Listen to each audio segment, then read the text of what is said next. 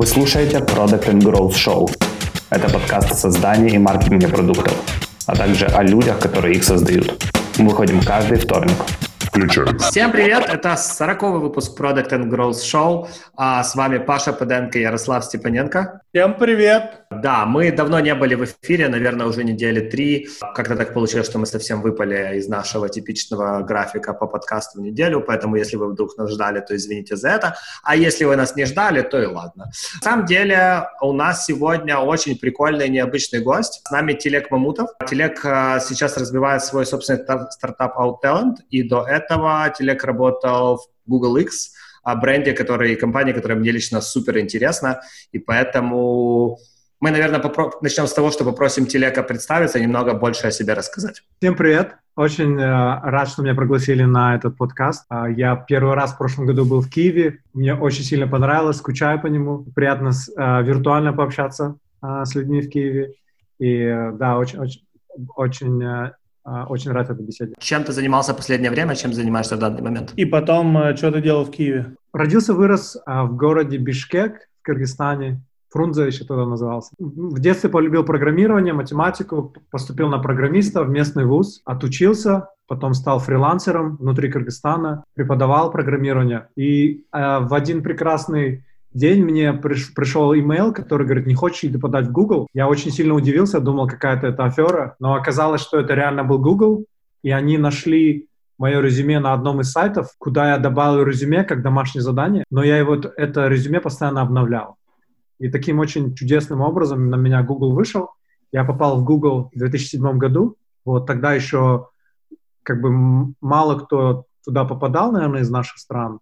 И ну, очень-очень было, ну, конечно, большое событие. Но не с первого раза попал. Первый раз меня зареджектили, как бы отказ дали. А, и только со второго раза смог попасть. Это для тех, я говорю, кто кого, кому отказ дал Google.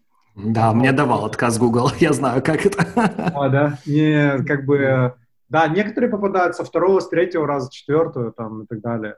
А, вот, так что, да, мне тоже отказ давал. А, вот, со второго раза попал, конечно, очень-очень а, большое событие в моей жизни было. Переехал в Ирландию, там жил несколько лет, потом в Швейцарии жил, и после этого переехал в Америку, в Кремниевую долину, в Сан-Франциско, мне очень понравилась культура во многом, именно лично мне очень подходит.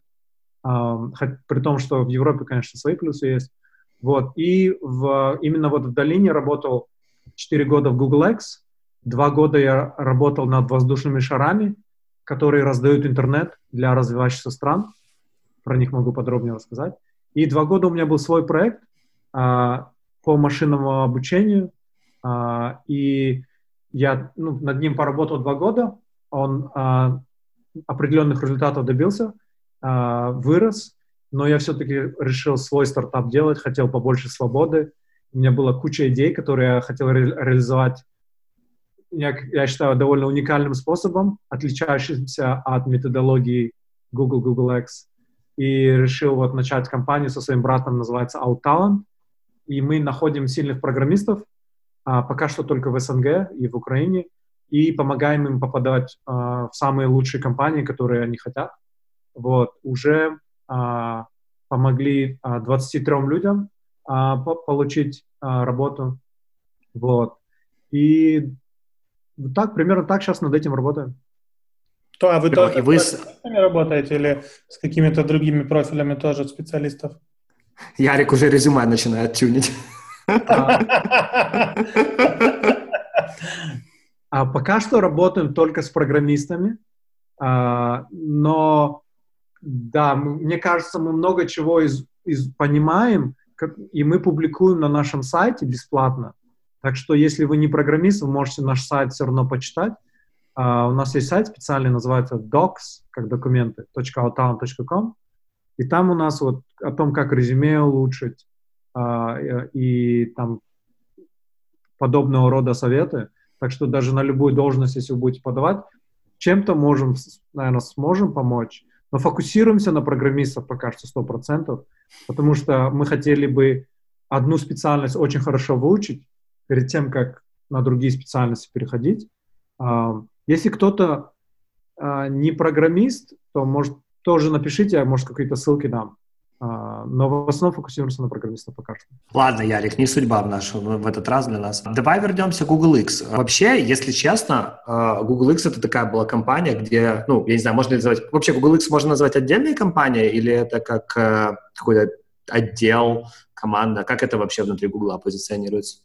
Да, был, раньше это был отделом, а, и потом Ларри Пейдж и Сергей Брин, они осознали, что Google очень сильно растет, и многие люди задавали вопросом, почему Google занимается там воздушными шарами или автомобилями, почему они не, как бы, не фокусируются на поиске. И стратегия Google очень сильно отличается, например, от Apple. Если вы посмотрите на Apple, у них больше денег в банке и больше оценка компании. Но они так пока что сильно не инвестируют, насколько я знаю, в очень разные индустрии. И а, амбиции у Ларри Пейджа и Сергея Брина очень-очень большие. И они под, потом поняли, что чтобы их амбиции реализовать, нужно очень много людей. А чтобы очень много людей было и чтобы много чего можно было реализовать, они подумали лучше сделать отдельные компании, где у каждой компании свой CEO, своя группа допустим, там, chief marketing officer, там, и так далее, и так далее. Потому что раньше вот это все было централизовано, и главам вот этих отделов, допустим, э, Google X, было сложно, допустим, постоянно нужно было с, с центральным Google согласовывать.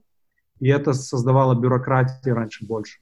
И таким образом это помогает как бы, ну, этой компании расти. То есть это они создали Alphabet, это такой зонтик компании, да, можно сказать, или холдинг. И теперь они переименовали Google X, просто X, что само по себе очень необычный маркетинговый ход, назвать компанию одной буквой. Такого я не знаю вообще. Это очень дерзко. А, само по себе, и это создает много проблем на самом деле, но и это прикольно, называть компанию одной буквой. Вот, так что, да, сейчас это как отдельная компания, часть холдинга Alphabet, а, но у них, я не помню, они свои акции делают или не делают, но, а, скорее всего, акции Google еще, но они становятся потихоньку более-более отдельны. Ну, ну это mm-hmm. такой интересный, это такой спектр, а, потому что а, внутри, между Google и X какой-то обмен информацией идет там и так далее. Все-таки а, да, это такой спектр. Скорее, скорее это на бумаге, да, так сделано? Нет, ну, это чувствуется тоже. А, там email у людей меняется. Не, не собачка google.com там, а x.team. Mm-hmm. Или, да, x.team. Но и google.com email работал тоже. Так, mm-hmm. То есть это очень плавный переход. Я уверен, с тех пор, как я ушел, у них больше поменялось. Но в общем, как бы двигалось все в ту сторону, что больше и больше отделялось, а, но все равно смысл в том, чтобы все эти компании использовали ресурсы Google, чтобы от этого друг друга, ну, друг от друга выигрывали. Понятно. Слушай, ты туда присоединился к Google X в какой роли? А, называется Technical Program Manager.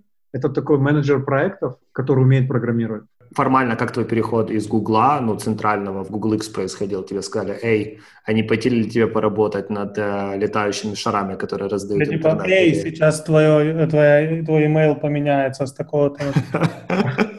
Как это вообще происходило? Расскажи. А, формально я туда просто подал, проинтервьюировался и прошел. Это такая на бумаге история. Но в жизни было на самом деле намного более эмоционально. И тут вот эта моя философия, она довольно пока что уникальная, я считаю. Э, это то, что много людей себя недооценивают. Я себя недооценивал, у меня были оценки плохие в школе, в университете. Я думал, что я особо не умный, но что-то у меня получалось, но я все равно думал, я даже не думал Google подавать. То есть я себя недооценивал, и так получилось, что Google меня нашел. Но потом, когда я попал в Google, казалось бы, да, вот все уже, да, как бы нужно успокоиться. Но все равно у меня был вот это вот синдром самозванца и так далее. И когда я пытался переехать из Европы в Америку, я подавал во много компаний, э, во много групп э, команд в Гугле и получал, пол, получал многие отказы. А, но при, ну, особо прикол в чем, что многие эти команды мне особо не, не, не вдохновляли. Да, как бы я туда подавал, но я знал как бы в душе, что я особо там не хочу работать. Типа, я просто хочу в Америку переехать. А, и как в Google X я даже не думал подавать, потому что в Google X я думал, это туда сложнее всего попасть внутри Google, потому что тут как бы внутри Google большинство, ну, многие программисты туда стремятся попасть, то есть туда отбор среди Google даже сложный. И uh-huh. там на то время было только проекты в области железа, и у меня вообще, я физику со школы вообще ноль было. Там, а, никакие там законы Ньютона и так далее, ноль. А, там э, я не отличал там ватты от а, ватты от ватт в час, вообще разницы не знал. И я думал, я вообще не уч в этом отношении, и мне не стоит даже подавать. Мне подруга говорит, подруга из Пакистана, Сухер зовут, она говорит, я знаю там менеджера, попробуй с ним просто пообщайся, вдруг в будущем у них какая-то роль будет для тебя. Но на тот момент мой уровень самооценки был такой, что я ей сказал, Сухер, я просто его время истрачу зря. И я говорил, нет, спасибо большое. Она очень сильно настояла, чтобы я встретился. А, и это очень ключевой момент был в моей жизни, один из ключевых. Я все-таки с ним встретился, и мы сходу очень у нас такая химия была какая-то необычная.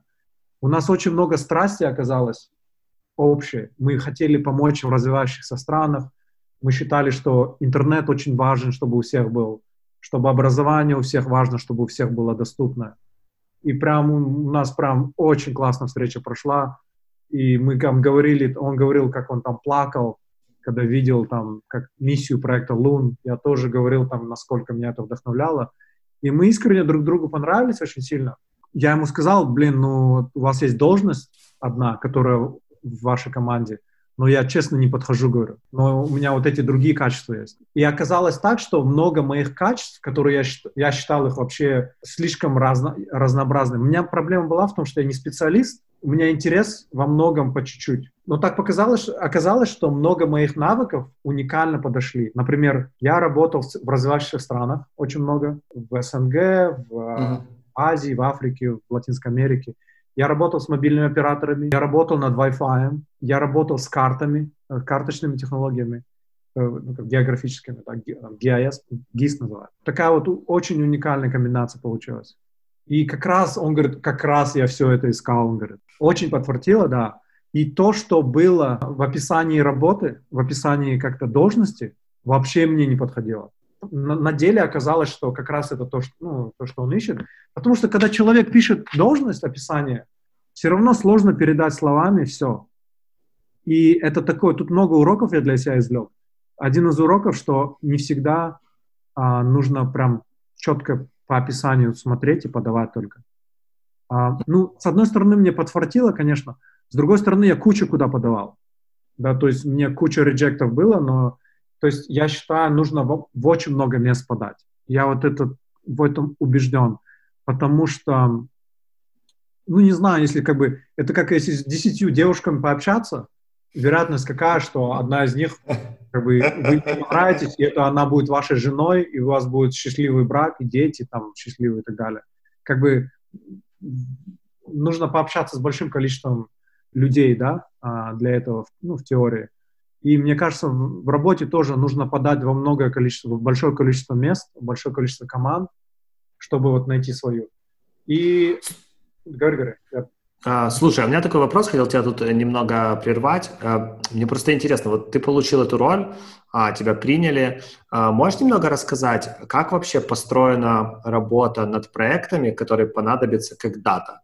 То есть вы, ну, я, я специально почитал пару статей про Google X перед тем, как мы начали писать подкаст, и из того, что я понимаю, это все такие муншоты, что-то, что, возможно, когда-то пригодится в будущем. Там есть вообще такое понятие, как продукт менеджмент Как вы определяете проблему, которую вы решаете? Как, как вообще планирование проекта происходит, мне интересно. Да, продукт менеджмент есть, он отличается от Google. Смотри, история такая, что ну, Ларри и Сергей, они думали, что окей, Google довольно успешный, у нас много денег накопилось, мы могли бы очень много чего делать интересного.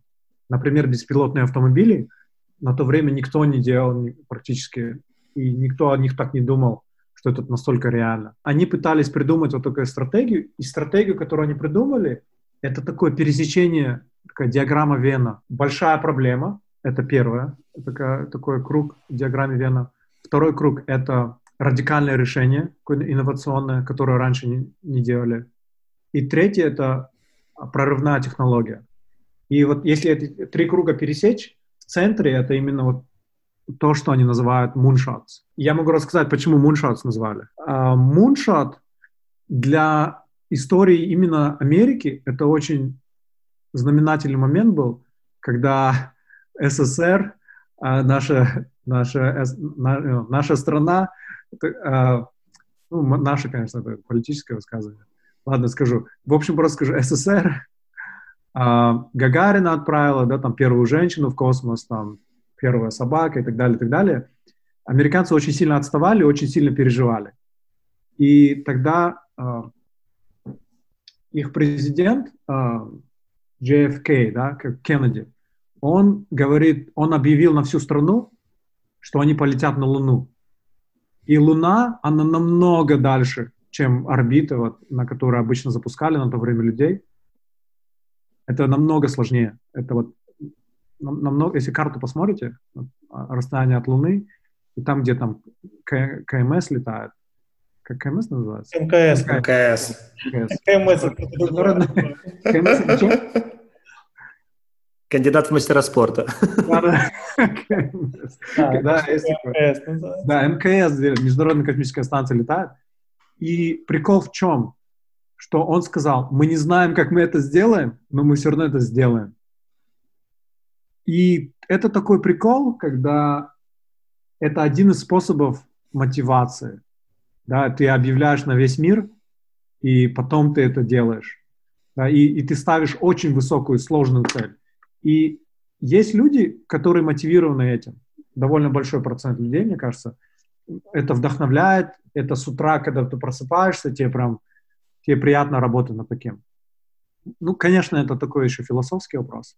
Но, в общем, как бы идея такая, что больше таких вещей делать, как, как, как полет на Луну, когда это какая-то очень сложная вещь, которую никто еще никогда не делал, но это вдохновляющая вещь. Я, я объяснил нормально? Да, я думаю, вполне, вполне. Вот, теперь насчет продукт менеджмента. И теперь как бы, ну, люди ищут идеи, очень много разных способов, идеи постоянно обсуждаются, и не, они не только сверху вниз идут, но и много снизу вверх, да, а, от простых сотрудников. Много разных процессов создания идеи есть, прям куча. И, ну, идея должна подходить под эти условия, то есть это должно что-то, а, что это для сотни миллионов людей или там для миллиардов. Если это какая-то болезнь супер редкая, редкая, да, которая касается только миллиона людей, то это не совсем хороший проект, да, допустим. А если это что-то касается, что многих... А еще такой плохой проект был, так, для Google X, это дирижабли для перевозки груза, грузов. Вау, и... даже такое было. Подожди, дирижабль а. это такая штука, которая летает, правильно? Да, да, да, да, да. Как цепелин, по называется еще. А, раньше mm-hmm. они были довольно какое-то время популярны, пока не произошло, произошло, как называется, крушение, э, как, по-моему, в Нью-Йорке один сгорел, знаменитый, эм, я потом вспомню, наверное, знаменитый вот дирижабль, и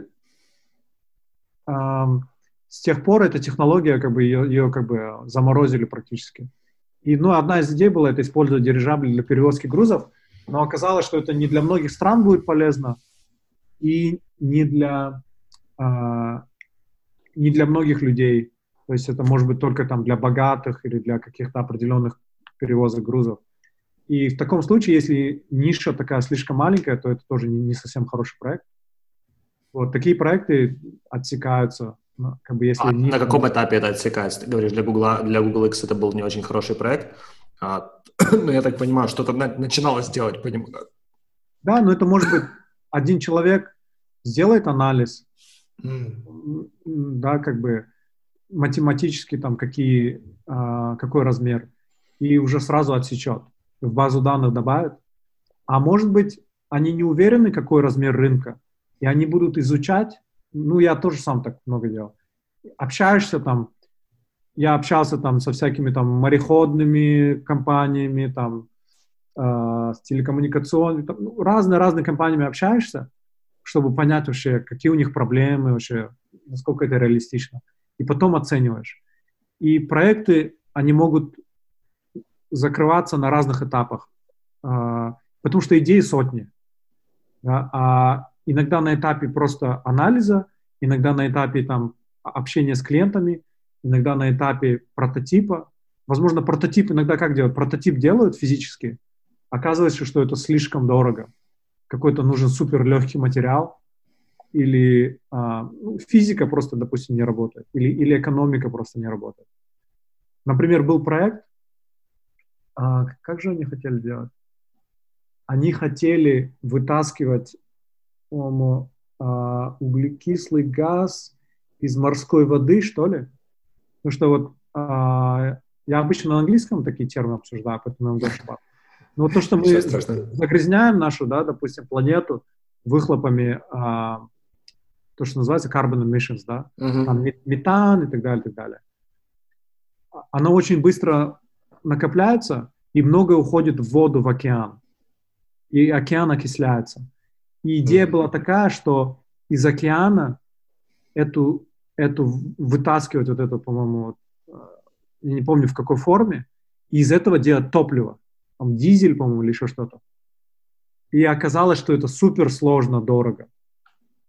Да, и в идеальном мире они бы из этого делали топливо, и в итоге бы мы как бизнес вытаскивали огромное количество вот этого, грубо говоря, загрязнения за деньги. Но оказалось, к сожалению, что экономически именно эта идея оказалась очень невыгодной. Это триллионы долларов на это бы ушли, просто как бы как, как просто как, как цена, как называется, cost, как, как расходы просто. А, поэтому на некоторые проекты, они на этапе физики. Потом еще был проект,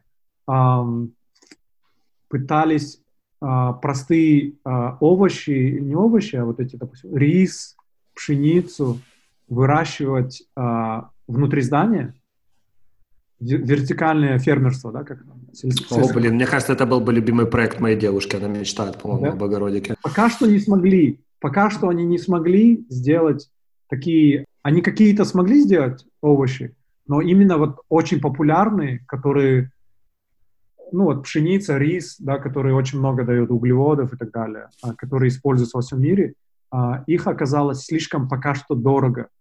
Они не, не смогли это сделать, и они про это тоже публично говорили. А, то есть а, иногда физика просто, блин, не срабатывает. Да? И, а если физика срабатывает и бизнес срабатывает, тогда они уже потихоньку начинают развивать этот проект, набирать больше людей. И рано или одним, по-моему, когда патенты выпускают, они тогда уже часто объявляют этот проект публично. Потому mm-hmm. что когда патенты выходят, люди все равно узнают об этом проекте. Ну, конечно. Вот, Слушай, а как, как типично, то есть э, и продукт отвечает за вот такие вещи, за валидацию бизнес-кейса для проекта, или, э, грубо говоря, кто принес идею, тот э, и работает над ней? В большинстве случаев продукт, иногда это сам инженер, э, иногда это бизнес-аналитик. Наверное, 50%, ну, там, я уверен, меняются. Это как бы, это такой процесс, который Такого еще раньше не было, чтобы прям именно бизнес-инновации такого рода были. Раньше было много mm-hmm. лабораторий, э, Xerox, там, Xerox Park, Bell Labs, но они были очень фокус, фокусированы на науку. А такого, чтобы это был бизнес, такого еще не было, я считаю, на таком масштабе. Поэтому я уверен, они постоянно как бы меняют как бы, вот этот вот процесс, но, наверное, там все в этом участвуют, в зависимости от человека. Я ну. А расскажи, я же так понимаю, ты работал над баллонами, да, вот этими баллонами, которые интернет разносили. Насколько я помню, вы же запустили все-таки этот проект, да? Да, да, запустили. Конечно, он еще как бы тоже, как можно сказать, как эксперимент. А, вот, ну, проект в чем заключается?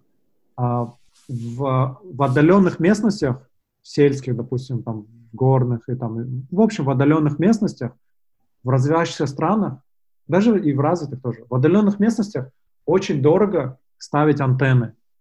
Вообще интернет как работает? Многие не знают, да, мобильный. Многие думают, что мобильный телефон к спутнику соединяется напрямую. Да, вот даже вот знаменитые вот эти, как там, ведущие ток-шоу и так далее. Я сам не знал, честно скажу. Я, я просто Слушай, не еще, еще некоторые люди думают, что 5G вышки коронавирус стимулируют. Ну, да, это такое дело. Да, да, сейчас много теорий. Ну, и зем... многие думают, что Земля плоская, да. Теорий много сейчас популярных. Интересно. А, в общем, я не буду спорить, плоская Земля или нет, но а, насчет того, что антенна, а, антенны в основном 4G, 5G, то есть не в основном, а всегда, это антенны.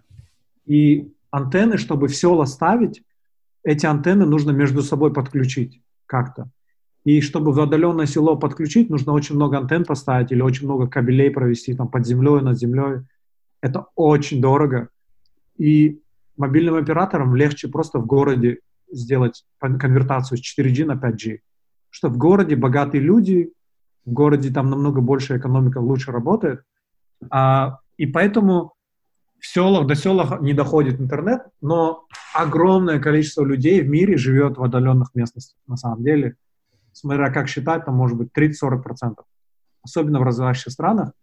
И идея в том, чтобы э, интернет раздавать с помощью воздушных шаров, но эти воздушные шары, ну, во-первых, они летают на уровне стратосферы, это 20 километров примерно. А, чтобы вам примерно сказать, это вот самолет это 10 километров. Стратосфера, а, ну, где воздушные шары летают, это в 20 километров. То есть, если вы представите, вы смотрите на небо, а это, если я вам покажу пальцем, то вы увидите воздушный шар. Если я вам не покажу пальцем, то вы, скорее всего, не заметите. Самолет, он, в принципе, замечается, если случайно посмотреть. Это такая точка в небе, и прикол в том, что это шары, они не привязаны к Земле. И тут вопрос самый большой, как ими управлять. Спутники, они летают по орбите с огромной скоростью, да, и а, есть геостационарные, есть, а, второе слово я сейчас не могу вспомнить, есть те, которые а, крутятся вокруг планеты, грубо говоря. Вот. А воздушные шары, там очень быстрый ветер, там может быть со скоростью 100 км в час. То есть вопрос в том, как вообще ими, ими управлять. И это самая большая, большая инновация наша была, это как управлять этими воздушными шарами. Мы верим в проект, но как бы в начале, наоборот, никто не верил. В начале идея была, как бы, так сказать, вот в комнате кто-то сказал, а, а почему бы нам вот, помните, шары мы видели, почему бы нам вот по-другому их не сделать? Обычно э, в обыкновенной компании эти идеи убиваются сразу, потому что люди начинают смеяться, начинают говорить, да это вообще тупая идея, да ты что вообще, ну, больше не приходи к нам с такими идеями, да, там. И, ну, обычно первая реакция у всех, я это каждый день практически вижу, это сказать, что это глупая идея. Это, во, это и везде, и в Америке, и в, и там, в Кыргызстане, и в Украине, везде. Это такая реакция натуральная. Я сам если я расслаблюсь, я сам буду так людям говорить. Но фишка в том, чтобы наоборот сказать, а вдруг это сработает, да? А что если, а что нужно, чтобы это сработало? И они решили сделать эксперимент, потому что по умолчанию все думали, скорее всего, не сработает. И они начали делать эксперименты с маленькими воздушными шарами, и к удивлению они начинали работать. А, и они пытались как бы мягко говоря, убить этот проект, а, потому что они, потому что как бы проект он может миллиарды, миллиарды долларов истратить, и они хотели убедиться, что это сработает, и этот проект все-таки выживал. Удивительным, образом он выживал и э, удивлял постоянно как бы, ну, как бы основателей, ну, как бы начальную группу. И таким образом проект этот рос со временем. Вот и со временем он больше и больше показывал хороших результатов. А, там у нас какие результаты были? Допустим, один воздушный шар, он пролетел, а, по-моему, около 300 дней, несколько раз вокруг планеты пролетел. А, потом в Перу, когда в Перу было наводнение, антенны, многие попадали, они попросили помощь нас, и мы в течение двух дней из Америки туда отправили воздушные шары и начали предоставлять связь. А Пуэрто-Рико, когда были ураганы очень сильные, и там тоже полностью ну, инфраструктура, огромная часть а, поломалась, а, мы туда тоже отправили воздушные шары. А, Блин, я, я представляю, что сейчас чувствуют люди, которые это слушают, и они, знаешь, на работе оптимизируют там сетей, формочки верстают и, и так далее. Наверное, хочется просто а, все бросить и работать над воздушными шарами. Ну, да, я про воздушные шары говорю условно очень. Я имею в виду, интересно, как это вообще каждый день стыкаться с проблемой такого масштаба? Это очень прикольно было. Я вот когда первый раз пошел на запуск воздушного шара, это, конечно, не запуск ракеты, да, там, SpaceX, но это очень сильно вдохновило. Ну, ты еще можешь стоять прямо рядом с ним, в отличие от ракеты. А тут ты прям видишь, как это воздушный шар взлетает со всей этой электроникой, антеннами. Э, там. Подожди, давай так, какой размер этого шара, который взлетает? Супер, классный вопрос. Размер размером где-то с двухэтажное здание, он очень большой. Ого, я что-то представлял себе шарик такой маленький на день рождения. Нет, да, классный, нет, нет, размер с двухэтажное здание, он очень большой шар. Поэтому их, они надуваются в отдельном месте, потому что ни, ни в какой офис Google не поместится. Размером с двухэтажное, трехэтажное здание выглядит он как целлофановый пакет мусорный. Вначале он был практически того, того же материала. А, и внизу а, ну, он как бы формой он на каплю похож, каплю перевернутую. И. А внизу прикреплены солнечные панели, они предоставляют энергию бесплатно. И а, прикреплены а, антенны а, и оборудование компьютер, да, как бы а, бортовой компьютер, и там всякие, всякие датчики давления и так далее. А, допустим, там есть еще антен, а, вещь, которая отправляет сигнал самолетам, чтобы самолеты случайно не, не врезались. Ну, на, то, на уровне 20 километров там нет самолетов обычно, но на уровне 10, если когда шар поднимается или опускается, самолетам нужно знать. Короче, все, все это оборудование, вот оно очень вдохновляет, как оно все это в воздух поднимается. Я ответил вопрос? Я описал воздушный шар нормально? Да, да. Я теперь знаешь, о чем думаю? Блин, это же сколько всяких зависимостей и связей с другими службами, которые там те же самолеты контролируют. Куча какой-то разрешительной штуки должно случиться перед тем, как он полетит. Ну, там две штуки. Первое — это называется на английском транспондер. А, я уверен, кто-то из слушателей знает, что это такое. Это такой датчик, он отправляет сигнал и вот самолетом а, и самолеты могут, или вертолеты могут знать. А, кстати, есть такие сайты, где можно это увидеть, а, данные этих датчиков. Flight Radar, Flight Radar 24. И иногда любители находили эти наши воздушные шары и твитили, в Твиттере писали, типа, вот я нашел шар Google. Это было прикольно. Вот. Это первое. Второе, довольно простая технология относительно. И второе, это разрешение, да. Если сейчас Америка над Китаем будет отправлять воздушный шар, то Китаю это не совсем понравится э, без разрешения. Поэтому нужно у Китая и у других стран, ну, у всех э, просить разрешение. По идее, по законам не обязательно просить разрешение для воздушного шара, насколько я знаю, по международным законам.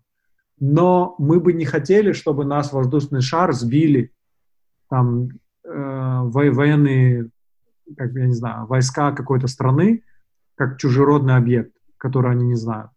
Поэтому перед тем, как летать над какой-то страной, Google а, просит разрешения у этой страны, а, как, как переговаривается, а, и в этом отношении, как бы, да, Google очень осторожен. Ну, я когда говорю Google, я имею в виду Alphabet. Очень осторожен и очень тесно сотрудничает с, с разрешительными агентствами во всех этих странах. И это само по себе у нас отдел. Да, люди, которые на английском называется Air Traffic Control, и эти люди общаются с Air Traffic контролами во, ну, во всех этих странах, по всему миру. Это очень, очень прикольно. У них, у них в комнате, эм, это называется Mission Control мы называли, у них в комнате есть очень много экранов, где нарисов... показано, как эти воздушные шары э, пролетают над разными странами. Это очень, очень прикольно выглядит. Слушай, а сколько ты времени проработал? Над воздушными шарами два года. Два года. А в целом в Google? А, в алфабет, ну, если в общем считать, 11 лет. Дофига, дофига. И э, вот ну, перед тем, как спросить, э, зачем ты оттуда ушел и как э, строить собственный бизнес, э, сравнимо с этим, э, вот какие там главные уроки от работы в такой большой компании с такими большими проектами? Да, это большой вопрос. Про эту книгу можно написать, я думаю. Давай не книгу, давай там какие-то 5-7 э, ключевых вещей. Работы в Google или в Google X, или в общем? Я бы сфокусировался на Google X. Да. Да, мне кажется, в Google вы можете много этих найти э, костей. Э, если сфокусироваться на Google X. Первое — брейнсторминг идей. Не убивайте идеи сразу. Большинство идей легко убить вначале, на, на, на зародыше, да, как бы. А, тут принцип такой а, называется yes and. В Америке в некоторых местах очень популярна импровиз, импровизационная комедия. Очень много знаменитых комедиантов американских на этом как бы на этом выехали. Импровизационная комедия — это вот выходят люди на сцену и на ходу придумывают какую-то театральную вещь. Чем-то похоже на КВН, но такое на ходу нужно придумывать. Импровизация, импровизация в общем. И там есть правило, называется yes and. Если я какую-то вещь говорю, типа, если я начинаю говорить, а где мама? Нужно быстро, поскорее дома убраться перед тем, как мама придет. Если второй человек начнет из себя динозавра изображать, то это очень сильно испортит. Очень сложно станет с этим человеком работать и придумать сценку. Если эм, этот человек скажет какую-то другую вообще начнет вещь говорить, типа, нет, мама не приходит, ты что, с ума сошел? Типа, мы в космосе. То это очень сложно будет. И тут правило yes and, нужно говорить да, то есть и и нужно, нужно строить сверху этой идеи, а не ломать эту идею. И нужно говорить, а, да, поскорее нужно, у нее же день рождения, да, давай, и давай я пойду, может быть, цветы куплю. И, и на основе этого вы можете на ходу придумывать какую-то прикольную идею. И то же самое с, э, с брейнстормингом идей. Это такая одна из вещей, э, которая помогает эти идеи развить. Ну, это вот а, первый принцип. А, второй принцип — это а, разнообразие в команде, как бы разнообразие во всех смыслах, и там, может быть, национальном, и гендерном, и у нас люди работали, которые раньше работали в искусстве, в моде, а, военные были, а, скульпторы были. В общем, очень-очень разнообразная команда. Вот. Я это... Просто я не могу не спросить сейчас, а чем скульптор может заниматься в таком проекте?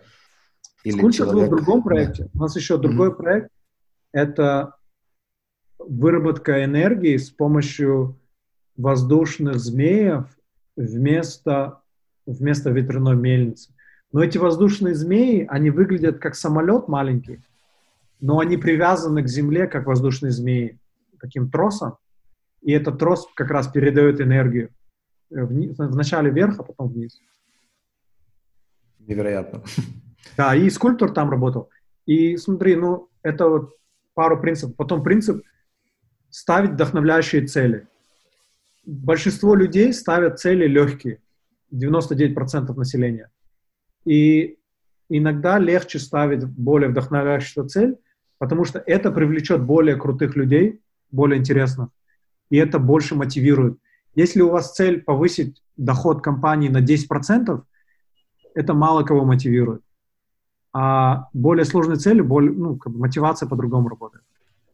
Вот. И такой принцип 10x на английском, то есть в 10 раз что-то улучшить, а не 10%. Вот. Ну и другой принцип — это побольше, быстро-быстро прототипы делать. А, не бояться провала. Провал — это считается вообще ежедневная такая вещь. ежедневно какой-то про- проект проваливается. А в, во всем мире обычно очень боятся провала.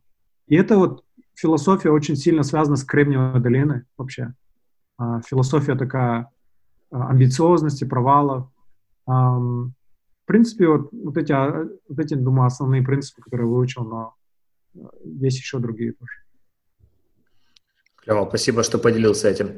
Расскажи, что тебя стригерило все-таки уйти и начать делать свой проект, потому что 11 лет в такой компании, ну, мягко говоря, выглядит внушительно. Я думаю, тебе достаточно сложно было принять решение о том, что пора отказаться а, от всех благ, которые тебе компания дает, и уйти в свободное плавание. Да, вот когда я уже проработал два года в Луне, первый год был прям как сказка. Второй год уже немножко повторяющее стало, и я был один из многих, да. А у меня куча своих идей было. У меня там список, я его добавлял. Да, я не знаю, 100 идей точно не было, но, наверное, десятки идей. Я думал, а что если, да? И никто над этим не работает, да? А, и у меня вот всегда вот это немножко отвлекало, мои свои собственные идеи. И я чувствовал, что вот это воздушные шары, в принципе, они без меня, без меня этот проект сможет как бы прожить, а у меня есть свои идеи, над которыми никто не хочет работать. Вот. Это вот первое, что было. И потом я решил попробовать свой проект сделать внутри алфабета. Что мне во многом нравился Google X. Я думал, блин, тут столько много крутых людей, попробую я как сделать проект, как будто бы стартап внутри. И я начал свой стартап как раз, и я два года его делал. И я осознал, что у большой компании есть много минусов. Например, если я какую-то вещь делаю, допустим, данные какие-то бесплатные нахожу в интернете и интегрирую в мой продукт, э, человек, который владеет этими данными, или вдруг этот человек скопировал эти данные у другого человека, может засудить алфабет на миллиарды долларов. Если ты стартап, то вообще как бы это с этим проблем нет. Ты просто делаешь это и все. Да, а у Гугла огромный риск. И очень много бюрократии добавляется просто потому, что когда люди смотрят некоторые на Google, они видят огромный мешок денег. И они хотят кусочек этих денег себе забрать.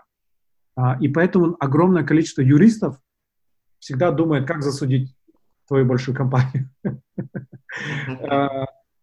Поэтому, да, это один из минусов. Ну, второй минус — это согласование. Очень много согласований нужно получать. Третий минус — это, э, допустим, вознаграждение. У тебя очень хорошая зарплата, но если твой проект выстрелит, миллиардером ты никогда не станешь. Миллионером — да, миллиардером — нет.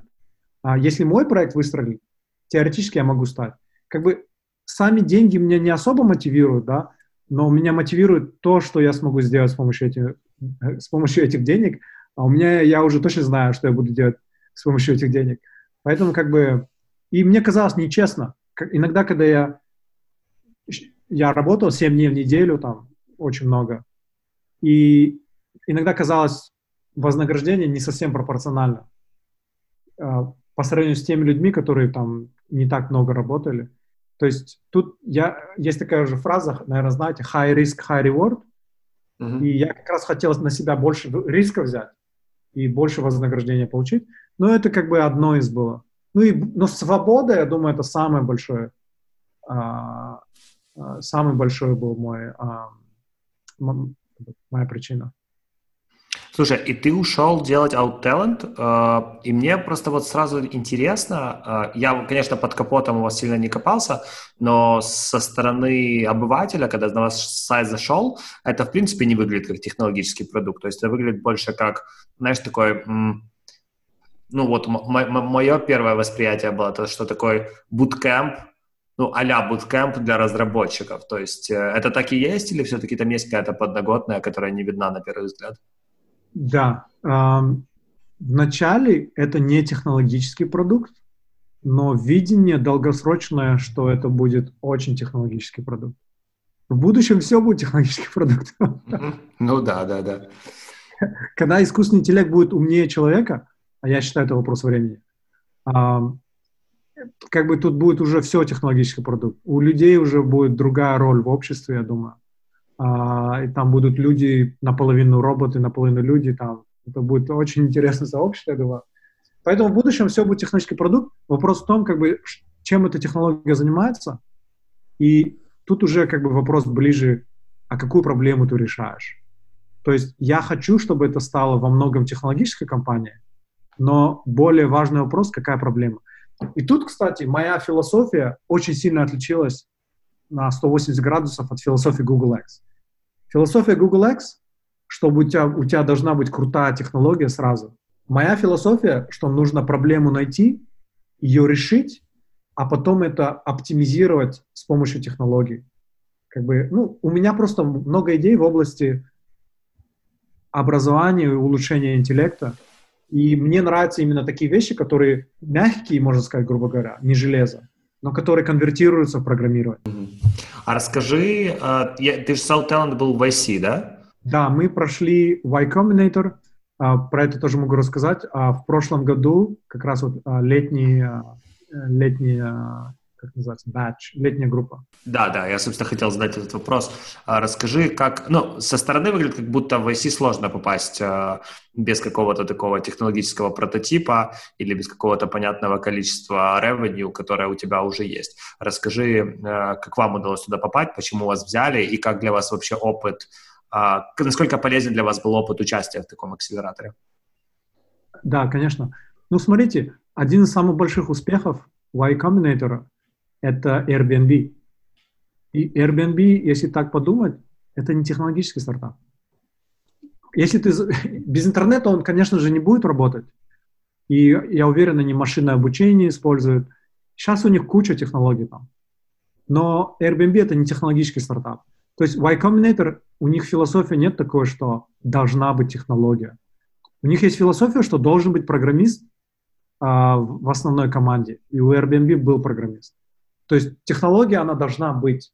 И как бы я программист у нас в команде. И э, видение важно. Важно видение, чтобы это что-то было очень большим, что тоже очень как бы разрастется ну, в большие размеры. А, если вы просто открываете ресторан, да, там, который будет, я не знаю, борщ продавать, э, то это, наверное, не YC компания. Но если это ресторан, который там продает борщ, но потом будет продавать все, что угодно, это масштабируется на весь мир, и там какая-то инновация есть, плюс это там используется программирование, какой-то оптимизированный суперпроцесс, то, возможно, я не знаю, возможно, они будут более к этому открыты. Но у нас видение, как бы видение, что это будет технологическая компания. То есть тут вопрос еще, как, как вы это видение предо, как бы представите, как вы это презентуете. И насколько для вас полезен был опыт участия в этой штуке? Ну, я обожаю Combinator. Я, я огромный фанат. Эм, мне очень сильно нравится культура. Они очень сильно поменяли Кремниевую долину. Э, раньше инвесторы...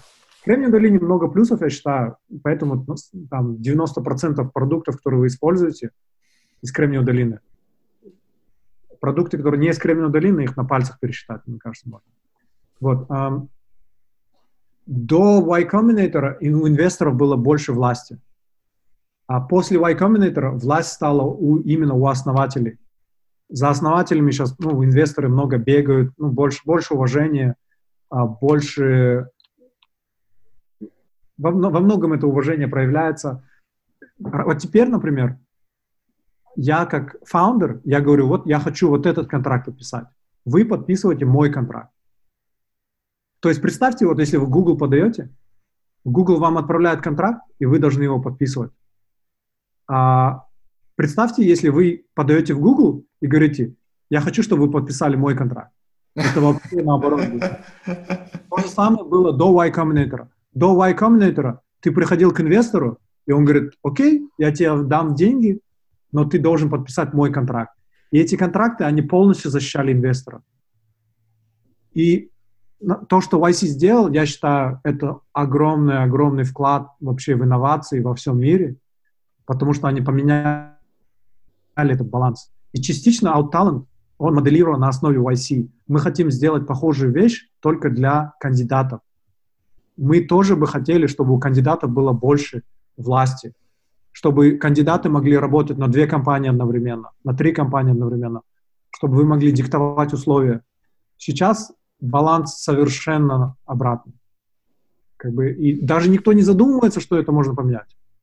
что Кстати, это как э, правила игры. Я, я недавно в Blind, знаешь, Blind такую апку? Да-да-да, мы с ними сотрудничаем. Э, в Blind недавно такой тред был интересный. Э, значит, ребята обсуждали сабатикалы в больших технологических компаниях, и кто-то поднял вопрос, можно ли уйти в сабатикал, если ты на H1B визе. И ну, как бы резонный ответ получили, что, блин, если наш один b визия, то ты можешь идти в sabbatical, только если ты уедешь в свою страну. Я никогда не задумывался о том, что это вообще работает так. Не совсем в тему, просто штука, которая меня поразила недавно. Практически как рабство. Ну, конечно, рабство намного хуже было, да? Когда, когда у тебя там э, бесплатная... Ну, рабство, наверное, тоже было бесплатное, да, кстати. Ну как бесплатное? Гребешь хорошо? Рабство было, конечно, намного хуже, поэтому я бы не хотел сравнивать. Но, но да, это не идеально. Свобода какая-то ущемлена. И часть аут-талента, наша цель, чтобы люди поскорее получили разрешение на работу, или даже если они хотят паспорт получить. Потому что, когда, я считаю, когда человек свободен, тогда человек более счастлив и сможет быть более продуктивным для экономики. Если человек обязан работать на какую-то компанию, потому что он, он или она ждет визы, то этот человек не будет продуктивным, он будет просто просиживать, просиживать штаны и делать минимальное количество э, вещей, пока не дождется, дождется визы. Поэтому визы вопрос для нас — это одна из причин, почему мы начали эту компанию. Мы бы хотели, чтобы каждый человек дошел до этого уровня, где этот человек мог бы путешествовать, работать из любой страны, которую хочет, э, путешествовать в любую страну, как бы работать на любую компанию, если он туда пройдет как бы по, по навыкам. Сейчас мир очень нечестный. Да. Многие из Украины подают в акселераторы, ходят в акселераторы, а посольство этой страны их не пускает. Да, что дискриминация по, по паспорту. Ну, лично я, для меня дискриминация по паспорту, это такое, я считаю, это очень неправильно. Слушай, наверное, у меня сейчас будет последний вопрос. Ярик, у тебя еще есть что-то? Не, я, честно, так прифигел немножко от всех этих рассказов про воздушный и, и прочие горизонтальные огороды. Э, последний вопрос с моей стороны – это у тебя компания, которая помогает людям из СНГ получить работу в Штатах? Если я правильно вот так могу Нет, подсуммировать, да? А, не, не только Штаты, да? Получают работу в топовых компаниях в мире. Ага. Окей. То есть, а. в чем разница? То есть а, мы отправляем Google Лондон, Швейцарию, в Германию, в Канаду, в Австралию, в Японию. И мы будем, скорее всего, удаленкой помогать тоже. То есть, если вы хотите на Facebook работать, но вам очень нравится Украина, я не знаю, вам нравится быть, я не знаю, в Одессе или Днепропетровске или еще где-то, пожалуйста, мы только рады. Как бы, то есть наша цель — это фокусироваться на топовые компании. Пока что это, это значит переезд, а, но в, в будущем мы открыты и к, удаленке, но фокусируемся на помощь а, людям сейчас с переездом. Так вот, и у меня вопрос. Дай один совет э, соискателю из СНГ, который хочет э, найти работу в топовой компании. А, давай, ну, вы фокусируетесь на программистах, наверное, дай совет им, но если ты можешь это обобщить для более широкого спектра ролей, то будет круто. Давай два ответа дам для программистов Давай. и не программистов, потому что все да. это, мне кажется, два разных мира. Mm-hmm. Вас в основном слушают люди, которым интересен маркетинг, правильно? Ну, или Продукт. продукт менеджмент, да. Самый случай — это если, допустим, вы продукт-менеджер в Яндексе, или, допустим, Grammarly, да, в украинской компании, или еще в какой-то, это намного легче попасть на продукта. То есть, то есть нужно показать свой опыт в продукт-менеджменте а, в местной крутой компании. Первое. Вторая опция — это свой стартап. Если у вас свой стартап в области образования, и вы потом подаете в Google, в отдел по образованию, на продукта. Это очень реалистично. Это, вторая оп- опция. Третья опция — это крутой MBA получить. То есть вы получаете MBA в очень крутом вузе, конечно, сложная опция сама по себе. Но на самом деле я знаю людей, которые, которые именно так делали. Если у вас MBA будет с непонятного университета, как бы, то это не поможет. Это трата денег и времени. Если MBA делать, то это должен быть очень хороший вуз. Иначе, иначе легче знания получить как бы в реальном опыте. Поэтому я думаю, на продукт и на маркетинг тоже, в принципе, э, самое реальное это в очень хорошей компании поработать сначала в местной или чуть менее известной, а потом подать. Ну или свой стартап, если у вас очень-очень хорошо идет и у вас прям очень нацеленный э, опыт. Так, так что это для продукта и маркетинга такой. У программистов вообще другая история. У программистов э, проверяются три навыка. Первое — это алгоритмы, но это не все. Да. Алгоритмы — это только одна из, один из, одна из трех вещей. А, там нужно как бы просто опыт решения алгоритмических задач быстро, чтобы решать. С этим мы помогаем.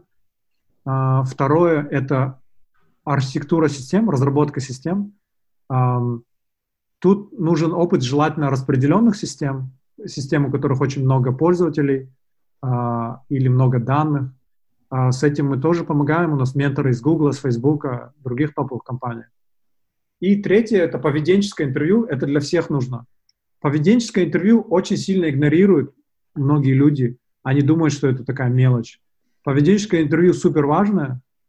Э, там задаются вопросы именно о вашей там, мотивации, о том, как вы в конфликтных ситуациях а, себя действуете, как вы с менеджером общаетесь и многое познается о вашей культуре, о ваших привычках, о ваших целях. Э, и э, это очень важно. И это как бы третья часть, по которой мы готовим тоже в нашей программе. Крутяк. А, спасибо, что поделился этим. А, ровно час мы проговорили, поэтому, Телек, спасибо, что прыгнул на звонок.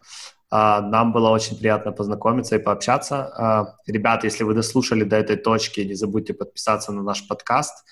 Да, Спасибо, что слушаете нас. Услышимся, надеюсь, на следующей неделе. Всем пока. Пока-пока.